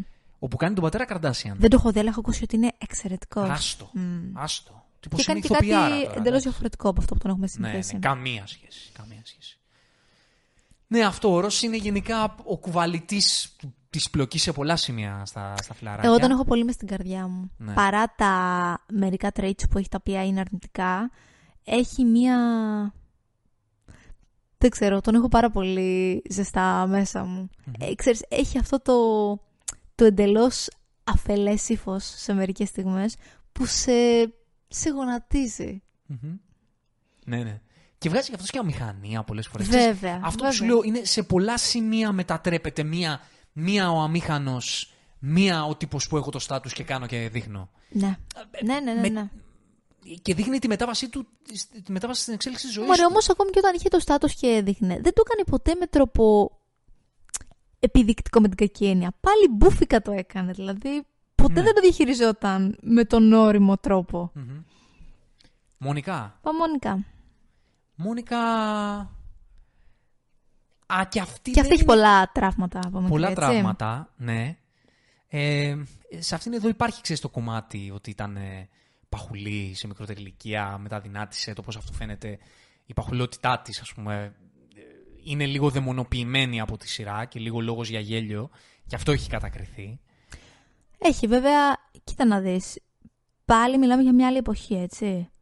Όπου τότε, ας πούμε, τα fat jokes ήταν πιο κοινωνικός αποδεκτά από ναι, όταν εντάξει, σήμερα. δεν το συζητώ για την εποχή τώρα, ξέρεις πώς Και φαίνεται να σου πω λίγο κάτι, στις μέρες για μας και- μένα είναι πολύ σωστό γράψιμο. Γιατί σου λέει, πρόκειται για ένα παιδί το οποίο ήταν παχύσαρκο, υπέφερε στο γυμνάσιο και στο λύκειο από το πώς τους συμπεριφέρονταν, από το ότι δεν είχε φίλους, από το ότι δεν είχε σχέση και δεν μπορούσε να κάνει τίποτα. Και πώς αυτά του αφήνουν μετά θέματα στο πώς διαμορφώνει την προσωπικότητά του. Και το μεγαλύτερο κομμάτι που διαμορφώνει τη, την πορεία, την εξέλιξη ζωής της Μόνικα και τις πληγές της και το, και το χαρακτήρα της είναι και η σχέση με τους Η γονεί μαμά τη. της, η μαμά της. Κυρίως την Δεν το μητέρα της. συζητώ, δεν το συζητώ. Και αυτό ένα storyline, και αυτή μια ιστορία από τη ζωή βγαλμένη που λέμε. Δεν το έτσι, συ- ίσως- στη σκιά του αδερφού της. ίσως η πιο ε, ρεαλιστική και συχνά επισκεπτόμενη από όλες. Το πώς ήταν πάντα αυτή που ήταν στην άκρη και, και προσπαθούσε αυτή τη δημιουργία τους ψυχαναγκασμούς της. Και στη, κοίτα, στην ουσία προσπαθούσε να κερδίσει μια ζωή την αγάπη των γονιών της. Όπου είχαν μόνο τον Ρος ως το καμάρι Τον τους. κανακάρι. Ακριβώς. Και ειδικότερα η μητέρα της έβρισκε σε αυτήν μέχρι και στις τελευταίες σεζόν μόνο ελαττώματα. Είτε είναι αυτά που έλεγε, είτε η δουλειά της, είτε αυτά που λέει, είτε αυτά που φοράει, είτε οι άντρες με τους οποίους έβγαινε. Οτιδήποτε ήταν κατακριτέο και κακό. Μμμ. Έχουμε τη, το κομμάτι της, ε, του κυνηγιού του, της επαγγελματικής επιτυχίας. Το βλέπουμε και στη, και στη Μόνικα αυτό. Το πώς είχε αλλάξει και κάποιες Ναι, δουλειές που βέβαια. δεν της άρεσαν εκεί που φοράγε την περούκα και τα πατίνια. δεν φοράγε Βέβαια, και τα βέβαια. ψεύτικα στήθη. Δούλευε οριακά σαν σερβιτόρα σε 50s μαγαζί και έφτασε σημείο να είναι σεφ στα καλύτερα εστιατόρια της Νέας Υόρκης. Μμμ. Και μάλιστα έδειξε και πώς πέρασε και από την παντελή ανεργία, δηλαδή να μην έχει δουλειά, να, να έχει πάθει εμμονή με το χρηματιστήριο, να πηγαίνει σε συνεντεύξεις όπου της, της, της την πέφτουν. Δηλαδή την έχουμε δει να έχει περάσει στην δύσκολη βιοπάλη της εστίασης. Μμμ. Και το πώς ε, έμενε και μαζί με τις, ε, με τις φίλες της. Είδαμε και το κομμάτι της συγκατοίκησης, εντάξει, το είδαμε πολύ και με το Τσάντλερ και το... Ναι. Βέβαια, η Μόνικα το δεν Τζον. χρειαζόταν τη συγκατοίκηση, γιατί το σπίτι το πήρε τζαμπέ λίγο παράνομα. Οι Ναι, ναι, άλλες ναι. Χρειαζόντουσαν τη συγκατοίκηση. Ναι. Αλλά όπως και να έχει, σχεδόν πάντα, βασικά πάντα ζούσε με κάποιον η μονικα Δεν την βλέπαμε με κάποιον μαζί. Και ξέρεις, έχει ενδιαφέρον γιατί δεν ήταν εύκολος χαρακτήρας. Καθόλου. Δεν ήταν πολύ συναισθηματική σε μερικά σημεία. Είχε τις αιμονές που είχε, είχε τους ψαναγκασμούς που είχε, ήταν πιο αυστηρή. Δεν ήταν εύκολος ήρωας. Αλλά είναι τρομερό πως και αυτήν την διαχειρίστηκαν με τρόπο έτσι ώστε να την αγαπάς. Παρά το πόσο high maintenance ήταν. Μμμ. Η σχέση της με τον ε, Ρίτσαρντ. Πολύ ενδιαφέρουσα και σχέση της Πολύ με τον ενδιαφέρον. Με ένα Ρίτσαρντ. μεγαλύτερο άντρα, φίλος του, του πατέρα της. Το πώς διαχειρίστηκε και το κομμάτι της σχέσης, αλλά και, του- του και του- χωρισμού. Και του timing. Πόσο σημαντικό είναι αυτό το πράγμα. Δηλαδή, πώς έδειξε εκείνα από τόσο μικρή ηλικία, τους λέει: Θέλω παιδιά. Δεν, δεν μπορώ να κάνω κάτι γι' αυτό. Και πώς λέει: Δεν θα βάλω εσένα σε διαδικασία να κάνεις, απλά και μόνο για να σε κρατήσω. Μια πολύ δύσκολη ε, κατάσταση για να περιγράψει μια κομική σειρά. Ναι, Και φυσικά μετά πώς βρήκε το Τζάντλερ. ναι. Θα, θα το αυ- βρούμε στο, για το... Θα, θα το πούμε την ώρα, στην ώρα του Σάτλερ αυτά. Ε, πάμε Στην Ρέιτσελ. στη Ρέιτσελ. Ε, η Ρέιτσελ. Και εδώ έχουμε μια, ένα οικογενειακό περιβάλλον δύσκολο. Μμ. Και εδώ έχουμε κυνήγι επαγγελματικό στη Νέα Υόρκη. Με διαφορετικό τρόπο όμως. Γιατί Γιατί αυτή ξέρεις. είχε, το, είχε τα χρήματα. Ακριβώς έζησε με τα πλούτη, με τα πιο πολλά πλούτη από όλους, έτσι. Με πλοία και πόνι. Και βρέθηκε στο σημείο να λέει: Δεν θα παντρευτώ αυτόν που μου δίνεται, λίγο πολύ. Και έπρεπε να αυτό το σημείο να ζήσει, να, να δουλέψει για να ζήσει. Μεγάλη φτώχεια, κύριε Ρέιτσελ. Ναι, έτσι. Μιλάμε, πέρασε. Σερβιτόρα τώρα που ακριβώς. δεν ήταν και καλή σε αυτό. δεν ήταν σε τίποτα καλή στην αρχή. Και πόσο μάλλον όταν πήγε από τα ύψη στα βάθη, έτσι. Δεν είναι εύκολη η μετάβαση αυτή. Είναι πολύ πιο δύσκολη από την αντίθετη. Ναι. Ε, και σου έφτασε σημείο να λέει πρέπει τώρα ή ποτέ να κάνω αυτό που θέλω. Και πέρασε από δύσκολα πράγματα, έτσι. Πέρασε από το σημείο να βοηθάει γριές να βάλουν τα ισόρουχά τους, να ξεμπερδεύει κρεμάστρες, να πηγαίνει καφέδες και σιγά σιγά να ανεβαίνει σε γραφεία ε, περιοδικών και brands μόδας όπου ήταν αυτό που την ενδιαφέρει. Μμμ. Και εκεί βλέπουμε πραγματικά το πώς από, από το τίποτα ένας άνθρωπος σε αυτήν την ηλικία προσπάθησε να χτίσει τη, την καριέρα του και να κυνηγήσει όλοι τον όνειρό του και να αυτοδημιούργητοι. παλέψει Ναι, και βέβαια. να αφήσω τη δουλειά μου για να ρισκάρω, να ψάξω κάτι άλλο. Βέβαια, Και- βέβαια. Πολύ αυτή τη βιοπάλη. Και το να είσαι πάνω από το τηλέφωνο για το αν θα σου απαντήσουν σε συνέντευξη. Ναι, ναι. Τότε, εκείνη την εποχή. Εκείνη δηλαδή, την σε πρέπει να χτυπήσεις το εποχή τηλέφωνο. ακριβώς. Δηλαδή, αυτά είναι βιώματα που εγώ δεν έχω, ας πούμε. Μμμ. Το να περιμένεις τηλέφωνο για να, για να το ακούσει αυτό. Ναι. Είναι τρομερό. Μμμ. Ε, εντάξει, και αυτή είχε μερικά αρνητικά γενικότερα σαν. σαν προσωπικότητα. Ήταν λίγο πιο επιφανειακή, ήταν λίγο πιο ρηχή. Ε, ήταν λίγο ιδιαίτερη μερικές φορές στι αναστροφές της με τις φίλες της. Αλλά νομίζω ότι κατά μέσο όρο είναι από τις πιο χλιαρές από όλους. Δηλαδή, ούτε έχει τους πιο πολλούς λάτρες, ούτε έχει haters, ας πούμε. Ναι, εντάξει. η- Εκτός από το περιστατικό με την Έμιλι του γάμου. Εκεί έχει haters. Αχα, Την Έμιλι. την Έμιλι έχει σίγουρα. Ναι. Αλλά θέλω να πω το περιστατικό ότι ξέρεις, σαν συμβάν, ρε παιδί μου. Σου λέει, Σε αγαπώ, δεν, δεν με νοιάζει το παντρεύει μια άλλη, θα έρθει, θα σου το πω. Γιατί όχι. Μμμ. Είναι εγωιστικό πράγμα. Ναι, ναι, ναι. Εντάξει, γενικά η σχέση της με το Ρος. Έχει μια τοξικότητα. Μμ. Έχει μια τοξικότητα. Πολύ. Έχει πολύ τοξικότητα. και στο κομμάτι του πώς ήταν στη, στη σχέση τους. Σε όλες τις φάσεις τους κιόλας. Δηλαδή, από την πρώτη σου μέχρι την τελευταία, έχουν ζήσει πολλές τοξικότητες. Δεν ήταν μόνο όταν ήταν μαζί που ήταν τοξικοί ο ένας για τον άλλον. Ναι, και βλέπουμε και το πώς μετά συνεχίζουν να είναι φίλοι. Mm. Το οποίο είναι στην ίδια παρέα, το πώς το διαχειρίζονται αυτό. Βέβαια. Ε, Ειδικά στην αρχή και αφού αυτό είναι χώρισαν. βγαλμένο. Βέβαια. Βέβαια. Δύσκολο πράγμα κι αυτό. Ναι.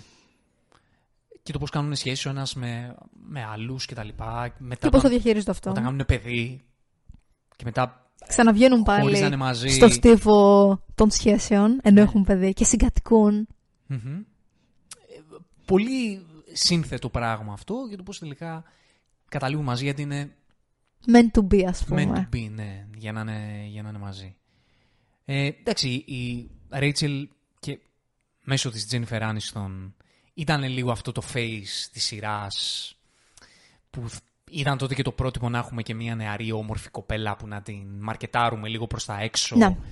Και γι' αυτό το λόγο έκανε και τη μεγαλύτερη καριέρα από Και έκανε όλους και η αυτή Jennifer ακριβώς Aniston. την καριέρα. Δηλαδή πάντα ήταν γνωστή ως, ξέρεις, η όμορφη, καλοντημένη κοπέλα. Παρόλο που είναι σπουδαία ηθοποιός για μένα. Και τώρα την έχω δει σε πολύ πιο εντυπωσιακές ερμηνείες από τότε. Είναι πολύ καλή ηθοποιός. Είναι πολύ καλή ηθοποιός. Τότε δεν έκανε και πράγματα. Πολύ διαφορετικά. Ξέρεις, ήταν και η εποχή τέτοια μωρέ. Δηλαδή την Όντως. παίρνανε τώρα όλο σε ρόλους να κάνει rom-coms και Ε, τέτοια ναι, πράγματα. ε, ναι. Σε- Μόνο σε τέτοια την είχα δει εκείνη τη φάση. Που Ναι. μια χαρά τα έκανε, αλλά ήταν απλά Ναι. οκ. Ναι, γι' αυτά την έπαιρναν, αυτά έκανε και η Ακριβώς. γυναίκα βγάζει τα, τα χρήματά της. Ενώ με τώρα η ερμηνεία της στο Morning Show. Είναι Εκπληκτική. αδιανόητη. Εκπληκτική. Απίστευτη ερμηνεία. Έχεις Πολύ στόφα χαίρομαι σε αυτήν την ευκαιρία. Μεγάλου ηθοποιού. Εμένα αυτό μου έκανε, Έχει όντως. μου έκανε εντύπωση. Δεν την έχω δει σε πολλά πράγματα τη Jennifer Aniston. Ε, πέραν από τα πολύ εμπορικά, γιατί έχει κάνει και δύο-τρεις ρόλους πιο δραματικούς. Δεν έχει τύχει να τη δω. Ούτε εγώ δυστυχώς. Αλλά στο Morning Show, τη σειρά του Apple TV, να το δούμε πολύ ωραία σειρά, εκεί πραγματικά την είδα και λέω κοίτα να δεις ρε εσύ, που η Jennifer Aniston τώρα στα 50 κάτι της, πραγματικά βγαίνει στη... μπροστά στην κάμερα και σου βγάζει ηθοποιό βαρβάτο Ακριβώς. πλέον. Ακριβώς. Και λέω κοίτα να δεις που, που, που το έχει. Ότι έχει φτάσει σε αυτό το level πλέον. Να είναι μια ηθοποιός που είναι υψηλού επίπεδου και υψηλής έτσι... Δεν, δεν το συζητώ. Είναι, είναι εξαιρετική. Τώρα είναι ακόμη καλύτερη από τότε. Ναι, και ξέρεις κάτι. Ε, η Jennifer Aniston νομίζω ότι είναι και ηθοποιός που είναι λιγότερο συνδεδεμένη, κατέληξε να είναι λιγότερο συνδεδεμένη από όλες με τα Ναι, φιλαράκια. όντως. Νο- Νομίζω αυτό Δηλαδή, όταν φταίει ακούω ότι επειδή λέει- έκανε δουλειές παραπάνω. Ναι, έκανε Νομίζω ότι πολλές εκεί, δουλειές. Αυτό. εκεί καταλήγεις. Ε, ανέκαθεν εγώ όταν ε, μου έλεγε από την Jennifer Aniston δεν μου έρχονταν στο, στο μυαλό τα φιλαράκια. Σκεφτόμουν την ηθοποιό Jennifer Aniston του Hollywood που κάνει ταινίες, που κάνει. κάνει, Έχει κάνει και τα φιλαράκια, ήταν και στα φιλαράκια. Δεν είναι. Δεν τη συνδέω με αυτό. Και ξέρεις, αυτό είναι και κατόρθωμα για έναν ηθοποιό. Θέλω να πω, Μμ. σπάνια ηθοποιοί θέλουν να τους στιγματίσει τόσο πολύ ένας ρόλος. Είναι πάρα πολλοί που φεύγουν από franchises ή από σειρές επειδή λένε Δεν θέλω να μείνω κάτω από τη σκιά αυτού του ήρωα. Να με λένε με το όνομα του ήρωα και όχι με το όνομά μου. Το οποίο είναι απολύτως λογικό σαν αίτημα. Είναι τρομερό το ότι αυτό κατάφερε να το ξεπεράσει η Άνιστον. Και δεν είναι και εύκολο ρε, εσύ. Δηλαδή, βλέπεις ότι Καθόλου. κανείς από τους υπόλοιπους δεν έκανε μεγάλη καριέρα. Αυτός που θα μπορούσε να την έκανε αν ήθελε, και αν μπορούσε θα ήταν ο Πέρι. Ε, βλέπεις ότι εκτός το ότι η αλήθεια είναι ότι πήρανε και τότε τόσα πολλά λεφτά που μπορεί και να επαναπαύθηκαν οι Χαίστηκαν άνθρωποι. ξεκάθαρα. Εκτός ότι ήταν τέτοια η δημοσιότητα που είχαν υπερακραία που μπορεί να μην τους έκανε και τόσο καλό. Ναι, ναι. Εκτός το ότι σίγουρα το Hollywood θα τους ταυτοποίησε τόσο πολύ με τους χαρακτήρες από τα φιλαράκια που βέβαια. δεν τους έδινε και εύκολα άλλες δουλειές. Και γενικά είναι και δύσκολο ο στίβος, έτσι. Δεν είναι εύκολο. Δεν το συζητώ. δηλαδή, Δεν το συζητώ. πλέον, ξέρεις, ε, είναι και λίγο... Είναι και οι εποχές που έχουν αλλάξει. Δηλαδή, πλέον αν παίζεις, παίξεις σε μια σειρά πολύ επιτυχημένη, είναι εύκολο, είναι πιο εύκολο από τότε να πάρεις και ένα ρολάκι εδώ μεγάλο και άλλο ρολάκι, να σε πάρουν και σε μια Πλέον, ταινία. αν γίνεις λίγο viral, ας πούμε σε Netflix romcoms το έχω δει αυτό, ξαφνικά για τα επόμενα άλλα δύο-τρία χρόνια έχεις έτοιμε δουλειές. Ναι. Παλιά δεν γινόταν αυτό. Σήμερα δηλαδή οι ηθοποιοί που κάνουν μια τέτοια αντίστοιχο επίπεδο επιτυχία, θα τους είχε πάρει όλοι στη Marvel, ας πούμε. ξέρω εγώ. Ξεκάθαρα. Κατάλαβες. Δηλαδή Ξεκάθαρα. θα, θα παίζανε πολύ εύκολα σε blockbusters. Ναι, ναι, ναι. ναι. Τότε ήταν πολύ πιο δύσκολο. Όντως. Και η αλήθεια είναι ότι στο προφίλ των blockbuster της εποχής τέριαζε πολύ η Άνιστον. Σε αυτό το πολύ Όντως. μαζικό rom-com που, που έπαιζε τότε και πλήρωνε. Για να πάμε στο Τζάτλερ. Φτάσαμε για το τέλος. Ε, Και αυτός είχε ένα βαρύ παρελθόν. Είχε ένα βαρύ παλε- παρελθόν. Α, ο Τσάντλερ ήταν αυτό που ήταν και ο Μάθιου Πέρι. Αυτό που. Γι' αυτό το συνδέουμε πολλές φορές στη. Με Στην τον Ρόμπιν πραγμα- την Williams πραγματική και το ζωή. πώς Μμμ. κατέληξε η, η ζωή του, αυτός του θλιμμένου κλόουν. Του ανθρώπου που φαίνεται ότι έχει πληγές στην ψυχή του Αλλά και με θέλει το να κάνει χιούμορ τους άλλους προσπαθεί να- να, τις, να να, γελάνε. τις καλύψει. Ο άνθρωπος ο οποίος με το χιούμορ και με τις ατάκες του και με το σαρκασμό του, γιατί όλοι λένε αυτές τις μέρες ότι ήταν, ότι είναι ο βασιλιάς του σαρκασμού, με αυτό προσπαθούσε να τα αντιμετωπίσει όλα στη ζωή γιατί δεν, δεν είχε άλλους τρόπους, δεν είχε άλλους μηχανισμούς. Ήταν το coping mechanism του, το χιούμορ. Ναι, δεν τα πήγαινε καλά με τις γυναίκες και η σχέση του αυτή, η φιλία του με τον Τζο είχε αυτό το, αυ- αυτές, αυτό το διαφορετικό μπαλατζάρισμα. Ας πούμε, ο- ο Τσάντλερ είχε τα χρήματα και είχε, ήταν awkward με τις γυναίκες. Ο Τζο είχε μεγάλη επιτυχία με τις γυναίκες, δεν είχε τα χρηματα Μμμ. και δεν είχε την επαγγελματική επιτυχία. Αλλά ο Τσάντλερ ήταν αυτός που μετά κα- άλλαξε καριέρα. Α, Είχε αυτό το, το κομμάτι, ας πούμε, στη, στην ιστορία του. Και το κάνει στα 30 φεύγα του έτσι. Και ξεκίνησε και από απλήρωτη άσκηση, ας πούμε. Σε μια ηλικία που όλοι ήταν πιτσιρικάδες τότε, Ακριβώς. διαφημιστικοί, γιατί Ακριβώς. ότι Θέλει, θέλει κότσια να το Ναι. κάνεις αυτό. Σε αυτό είμαι καλός, σε αυτό θέλω να κυνηγήσω. Ακριβώς. Και το έκανε και το Και το κυνήγησε. Μμμ. Και φτάσει σε σημείο να δανείσετε αυτός χρήματα από τον Τζόι. Τρομερό. Πώς αλλάζουν τα πράγματα. Ναι, ναι. Ήταν αγαπημένος ο Τσάντλερ γιατί εκτός ότι πρόσφερε τόσο γέλιο, εκτός ότι ήταν τέτοια χαρισματικότητα του Μάθιου Πέρι εκπληκτική, δεν πιστεύω ότι Απίστευτη. θα ήταν κάτι. Αν δεν ήταν αυτός, ο ρόλος Θα ήταν κάτι άλλο. ήταν πάρα πολύ εύκολο, συγκεκριμένος ρόλος να αποτύχει. Πολύ εύκολο. Θα ήταν καραγκιόζο αλλιώς. Ναι. Ήταν αυτός που έβαλε αυτό το συνέστημα. Και έκανε τόσο πολύ πλευρό αυτό το χαρακτήρα, τον έκανε τόσο βαθύ, ότι είχε αυτό το ψυχισμό μέσα του, αυτό το οικογενειακό περιβάλλον, ε, αυτόν τον τρόπο που αντιμετώπιζε τα πάντα. Η ατάκα που λέει όταν τον εγκαταλείπει η, Τζα, η, Ήταν η Τζάνης ότι ε, είμαι hopeless and desperate for love. Ε, είναι, ξέρεις, είναι πολύ βαρύ αυτό, είναι πο- πολύ, πολύ σκληρό. Ήταν ένας άνθρωπος ο οποίος ήταν πραγματικά, ενώ ήταν awkward με τις γυναίκες, νομίζω ότι ήταν ο, ο άνθρωπος που όλοι οι άντρες συμπαθούσαν πρώτα αυτόν μετά τον Τζόι. Ναι, πιθανότατα. Γιατί έκα, καταφέρε και αυτό που το λένε πίσω όλοι αυτές τις μέρες, ότι διαμόρφωσε το χιούμορ μιας ολόκληρης γενιάς. Αυτό το σαρκαστικό κομμάτι, την ηρωνία αυτή που είχε και με την οποία δημιούργησε και ένα προστατευτικό πλαίσιο γύρω του, ε, ώστε να αποφύγει τη σοβαρή συζήτηση, γιατί δεν μπορούσε να τη διαχειριστεί. Αυτό είναι και κάτι, ξέρεις, που ήταν πάρα πολύ εύκολο για, τους, για πολλούς ανθρώπους εκεί έξω να ταυτιστούν με αυτό. Βέβαια, ίσως είναι ο πιο εύκολος από όλους τους ήρωες να ταυτιστείς. Και όλα τα θέματα που είχε, τα θέματα οικειότητας, το πόσο δυσκολεύτηκε, ας πούμε, να σοβαρέψει τη σχέση του με τη Μόνικα. Το ότι τσακώθηκαν και λέει, Άρα χωρίσαμε. Δεν, δεν ήξερε πώς λειτουργούν οι ανθρώπινες σχέσεις. Ή όταν στην οποία πλησιάζει ο γάμος, έφυγε. Ή- Δείχνει γενικότερα πόσα θέματα οικειότητας είχε και πώς το αντιμετώπισε αυτό. Με την Τζάνι επίσης το ίδιο θέμα. Μμμ. Αυτά είναι θέματα που πηγάζουν ξεκάθαρα από μέσα σου και ξεκινούν από την οικογένειά σου. Ναι, εντάξει, η φιλία του με το Τζο είναι, ξέρεις, αυτό το bromance Από τα πιο συγκινητικά πράγματα. πολύ συγκινητικό. Η αγκαλιά τους σε εκείνη τη σκηνή που τώρα έχει γίνει viral αυτές τις ημέρες. Και είχαν Ναι. 500 τέτοιες αγκαλιές, έτσι. Δεν είναι η μόνη φορά που αγκαλιάστηκαν. Ναι, ναι, ναι. Ανά τρία επεισόδια αγκαλιάζαν για διαφορετικούς λόγους. Το Όταν, όταν μετακόμισε ο Τζόι, πω πω φίλε. Περι... ε, ν- λάθος. Χωρισμός, έτσι. Χειρώτε... Ναι. Χειρότερο από χωρισμός αυτό το Η πράγμα. σκηνή με το κοριτσάκι πριν που σου είπα, δεύτερο στην κατάταξη. Η πιο συγκινητική στιγμή για μένα, μετά το τέλος, που εντάξει, okay, είναι τέλος γι' αυτό, δεν, δεν, είναι το εκτός βάζουμε. λίστας, ε, είναι ο, η μετακόμιση του Τζόι. Ε, Σε, σε χτυπάει στην καρδιά. Γι' αυτό και όταν επιστρέφει είναι η χαρά επίσης πάρα πολύ μεγάλη. Ναι, είναι αυτό το έντο βενέρα, ρε παιδί μου, το οποίο ξέρεις, συμβαίνει στη ζωή. Είναι αυτό το αναπόφευκτο τέλος, που όλη η ζωή έχει πολλά αναπόφευκτα τέλη μέσα της. Τα οποία όσο και να πατάς τα πόδια σου και να έχεις το στένος να, να τα αποδεχθείς, είναι πληγές. Είναι παν- πάντα πληγές. Και όταν αυτή, αυτό το τέλος του δημιουργεί η σχέση δύο αντρών στα 20 κάτι τους, σαν άντρας να σου μιλήσω, εμένα αυτό με, με γονατίζει συναισθηματικά. Γιατί βλέπεις την πραγματική ζωή του πόσο δύσκολο είναι αυτό το πράγμα να είναι. Σπανιότατο είναι. Ναι, δεν να- υπάρχει. να είναι δεν το βλέπεις. πραγματικό.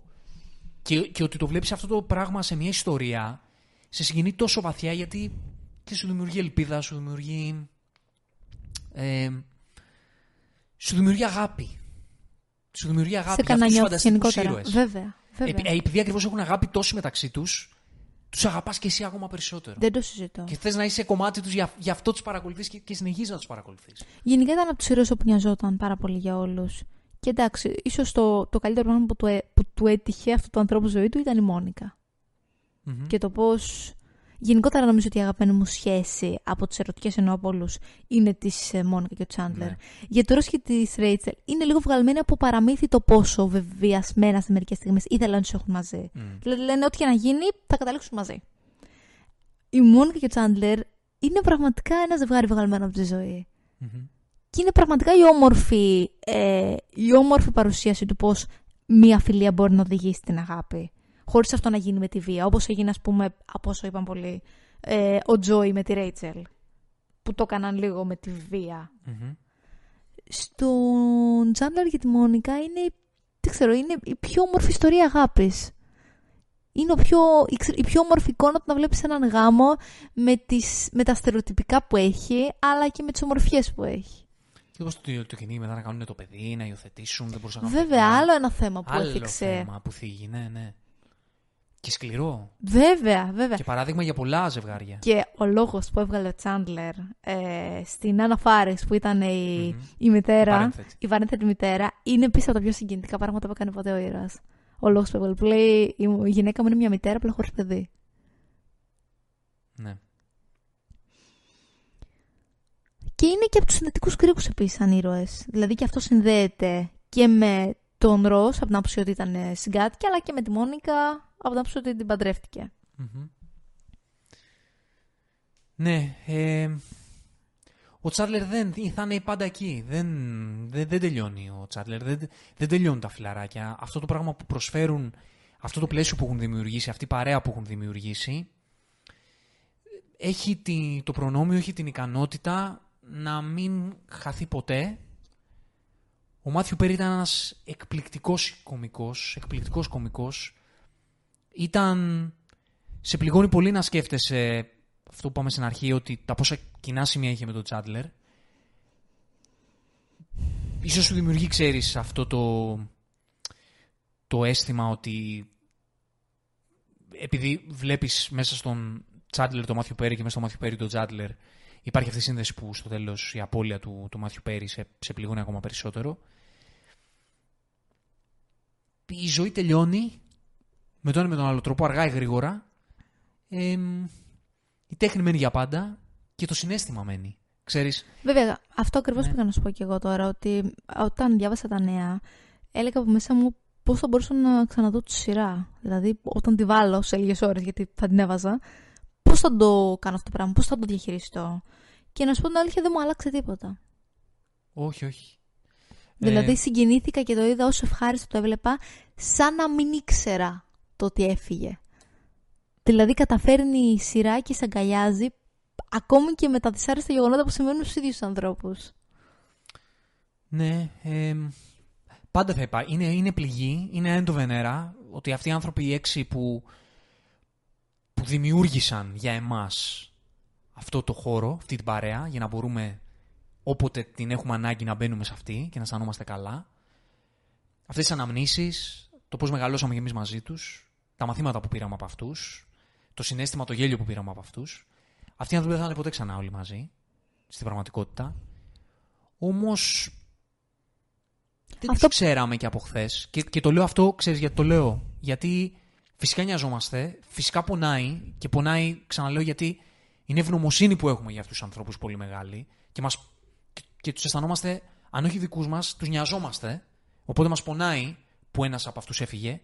Αλλά αυτό που θα έπρεπε να αφορά περισσότερο εμάς είναι αυτό που έκαναν για μας.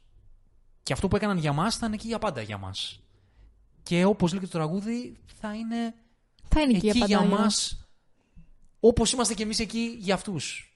Και όσο είμαστε εμείς δίπλα στα φιλαράκια, τα φιλαράκια είναι δίπλα και σε εμάς. Και είναι μια σχέση που, που θα υπάρχει για πάντα. Και αν όχι Και δεν θα είναι και συνεχίσουμε για- να βλέπουμε τα επεισόδια, Ακριβώς. υπάρχει σαν αναμνήσεις μας. Θα είναι για πάντα αμφίδρομη επίσης. Ναι. Αυτό η ζωή τελειώνει, αλλά θα επικαλεστώ τώρα ένα κομμάτι από το, από το Sandman που στο τέλος σε μια σκηνή το μόνο πράγμα που τελειώνει το τέλος είναι η ελπίδα. Και αυτό λειτουργεί σε μένα, αναλογίζοντάς το, ότι αν πριν, ε, έστω και ένα δευτερόλεπτο πριν το τέλος, έχεις την ελπίδα, το συνέστημα, το απόϊχος του συναισθήματος είναι αιώνιο. Οπότε έτσι και το συνέστημα που μας, που μας έδωσαν αυτοί οι έξι άνθρωποι και όλοι οι άλλοι, και που συνεχίζουν να μας και όλοι οι άλλοι φυσικά που μας έδωσαν και που όποτε χρεια, το χρειαζόμασταν εκεί για μας είναι αιώνιο. Ακριβώς. Ε, είναι γλυκό φυκρό το, το τέλος. Δεν θα μπορούσε να τελειώσει ευχάριστα ναι. αυτή η εκπομπή. Όμως, ξέρεις, καταλήγεις με αυτό το οποίο έχεις και δεν θα, δεν θα στο πάρει κανείς ποτέ αυτό. Μμμ. Δηλαδή η συντροφιά αυτή και τα όσα νιώθουμε κάθε φορά που βλέπουμε αυτή τη σειρά είναι κάτι διαχρονικό. Τα, κάτι το οποίο ποτέ δεν θα μπορέσουμε να αποχωριστούμε. Τους ευχαριστούμε. Ευχαριστούμε τον Μάθιου Μπέρι, τον ευχαριστούμε για όλα τα, για όλα τα γέλια, για όλο το συνέστημα, για όλα αυτά τα πράγματα που είχαμε να ταυτιστούμε από εκείνον. Και για όλη ξέρεις, την προσπάθεια που έκανε σε κάθε σεζόν να συνεχίσει να είναι εκεί πέρα και στη ζωή επίσης, παρόλα τα όσα τραβούσε μέχρι να, αφήσει, να τον αφήσει ζωή. Και είχε πει σε μια από τις συνεντεύξεις του ότι δεν θέλω να με θυμούνται για τα φιλαράκια, θέλω να με θυμούνται για το έργο που κάνω για τους ανθρώπους που παλεύουν με τις εξαρτήσεις. Γιατί έκανε πολλή δουλειά, προσπαθούσε να βοηθήσει ανθρώπους και βοήθησε πολλούς ανθρώπους. Οπότε είναι αυτό το πράγμα που, που συζητάμε. Άλλο άνθρωπος, άλλο Βέβαια, η δουλειά βέβαια. που αφήνει. Ο άνθρωπος αυτός, αυτό που ήθελε πραγματικά να αφήσει πίσω του, αυτό που, που του θεωρούσε και εκείνος ακόμα ε, σπουδαιότερο είναι Όσα συνεισέφερε ανθρωπιστικά. ίσο- και όσα όχι συνεισέφεραν καλλιτεχνικά. ανθρωπιστικά. Εμείς μπορεί να μην είχαμε επαφή με αυτό το έργο, αλλά βοήθησε του ανθρώπους μας. Βέβαια, και πρέπει να το Είναι και αυτό ένα έργο που αναγνωρίσουμε. αφήνει, που αφήνει πίσω του. Και από τη δικιά μας, από τη δικιά μας την πλευρά, μό- μόνο αυτό το, το ευχαριστώ μπορούμε να πούμε και, και μπορεί να αποχωριζόμαστε εκείνον κατά κάποιο τρόπο, αλλά αυτό που μας έχει αφήσει πίσω το Τσάντλερ θα είναι πάντα εκεί για μας. Και πρέπει να είμαστε ευγνώμονες που έστω και αυτά τα λίγα χρόνια που έζησε, τον γνωρίσαμε. Με τον τρόπο που τον γνωρίσαμε. Μμμ. Και είχαμε την ευκαιρία να τον δούμε και να εκτιμήσουμε το έργο του και τη χαρισματικότητά του. Αυτά; Αυτά. Τα λέμε στην επόμενη εκπομπή. Καλή συνέχεια σε όλους.